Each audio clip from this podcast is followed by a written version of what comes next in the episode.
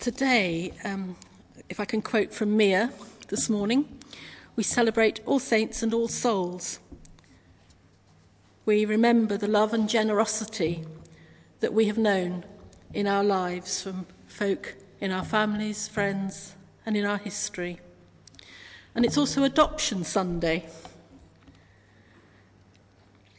where we remember how we were adopted into God's family, as well as for those of us who have adopted children, the great gift they can be in our families. Verse 15 says, Thanks be to God for his indescribable gift. We've already heard earlier in the chapter and from Steve last week Paul's exhortation to the Corinthians to be faithful in their giving. And as I read through chapter 8 and chapter 9 through the week, it seemed to me as if right at the end of a difficult passage, Paul digs deep and ends with a heartfelt statement Thanks be to God for his indescribable gift. How can we start to define what an indescribable gift is? How can we ever accurately put into words the gift God gives us? The outpouring of His grace into our lives and our status as His saved children because of what Jesus did for us through His dying on the cross and His coming back to life in resurrection and ascending into heaven. Paul, writing to the Romans in chapter 8, verses 15 to 17, says, The Spirit you received does not make you slaves, so that you live in fear again. Rather, the Spirit you received brought about your adoption to sonship. And by him we cry, Abba, Father. The Spirit Himself testifies with our spirit that we are God's children. Now, if we are children, then we are heirs heirs of God and co heirs with Christ, if indeed we share in his sufferings, in order that we may also share in his glory. Having personal experience of adoption, I sometimes think that we're in danger of devaluing the word in today's society. There was an advert on the telly last night encouraging us to adopt a tiger, complete with free cuddly toy. We can ad- adopt an unwanted dog we can adopt a doll, and we can even adopt a computerized pet. And for some, a birth child seems so much more desirable than adoption. But for the Romans, when a baby was born, you got what you were given, whether you liked it or not. There was no choice over its sex, its abilities, and we see that today in some cultures, don't we, where boys are preferred over girls. But according to Roman law, a naturally born baby could be disowned from the family if it was considered unacceptable. However, Romans adopting a child knew exactly what they were getting. No one adopted a child unless that specific child was wanted. So, according to Roman law, an adopted child could not be disowned. He or she was permanently added to the family. The Roman historian and theologian William Ramsay writes The Roman Syrian law book lays down the principle that a man can never put away an adopted son, and that he cannot put away a real son without good ground. But it is remarkable that the adopted son should have a stronger position than the son by birth. Yet it was so. So, as chosen, adopted children of Almighty God, how do we live? How do we go about our work, our daily routines, our relationships? Are we full of grace letting the light of his kingdom shine out into our world in generosity and hospitality? Or do we run from life, hiding in the shadows, keeping our faith to ourselves and our distance from those who get too close? Justin Welby said recently, We are what we should be when we look out into the world, confront the shambles which surround us, and show the power and the love and the grace of God. There's a song we sing by Matt Redman, and it says, I will offer up my life in spirit and truth, pouring out the oil of love as, I, as my worship to you. In surrender, I must give my every part. Lord, receive the sacrifice of a broken heart. How often we nurse broken hearts. As Christians, we're not immune from the traumas and pains of life. Sometimes the call, the cost, to be generous and hospitable, to show each other, let alone the world, the power and the love and the grace of God is a seemingly impossible task. You know, there are times, and I guess I'm not alone in this, when it's far easier to look inward and to bury myself in a virtual or even a real duvet and just pretend that out there doesn't exist. We live in strange times, don't we? We can have an internet persona where we can choose who we want to be. We can have hundreds of Facebook friends and yet still be lonely. People who don't know us can follow us on Twitter, but we can still have no one to talk to. We can go for therapy to discover our inner selves. We can even be rebirthed, so presumably we can start again. Science and psychology challenge our perception of reality. Life these days can be so complicated. In these shifting sands, we need to experience the great gift of God the Father, the gift of His Spirit who tells us that we are His children and cannot be disowned.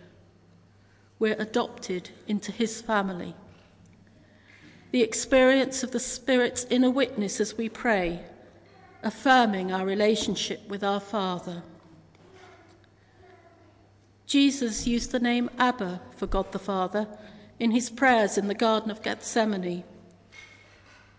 We call God Abba, Father, through the Son and in the power of the Spirit. And it's from the recognition and acceptance of our place as adopted children of our Father God, from the generosity of his gift and love and care for us, that we can each offer generosity and hospitality to others.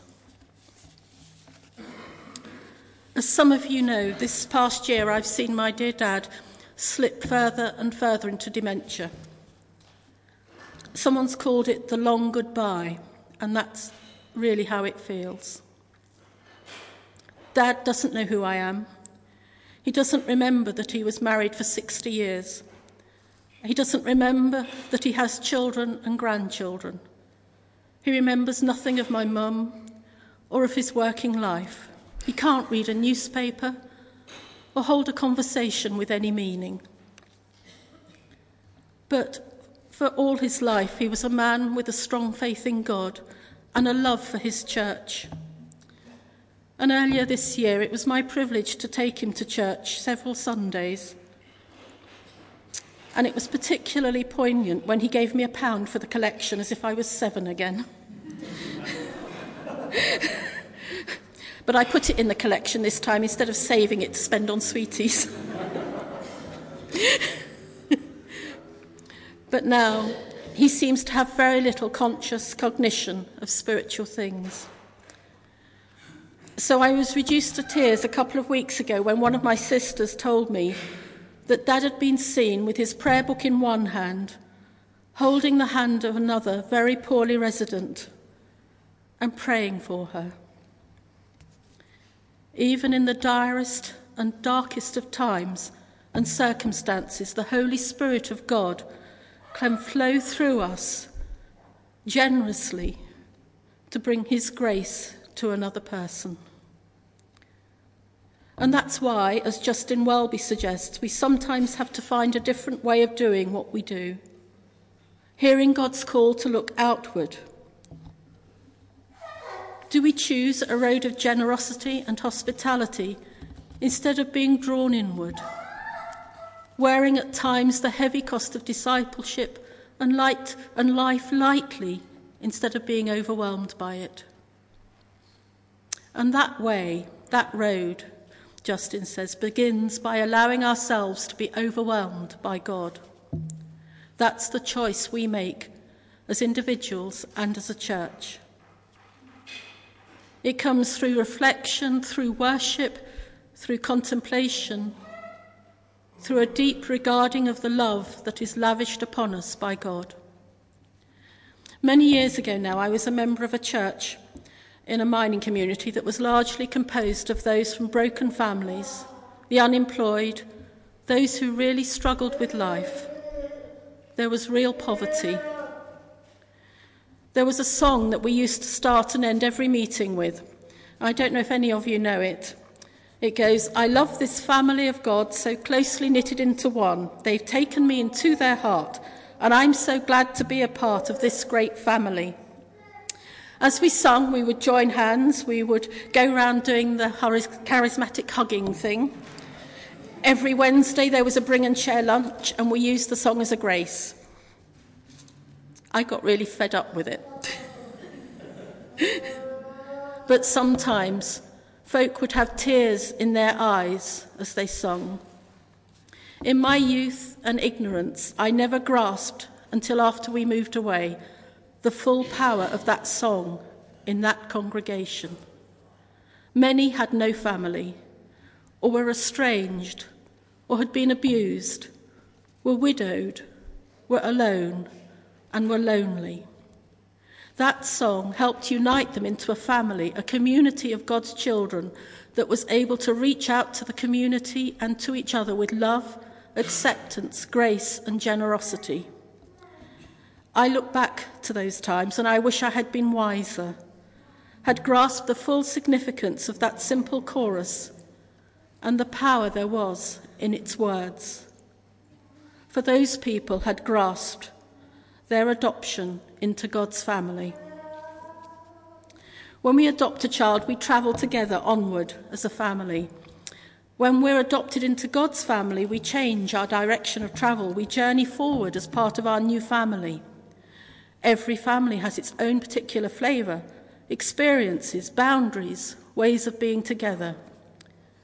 Sadly, for some, our earthly families can be painful and destructive but for others they are life giving and affirming. But what, I wonder, are the characteristics of our godly family? How do we contribute with generosity to the life of our godly family? These are questions that we need to ponder over this coming week.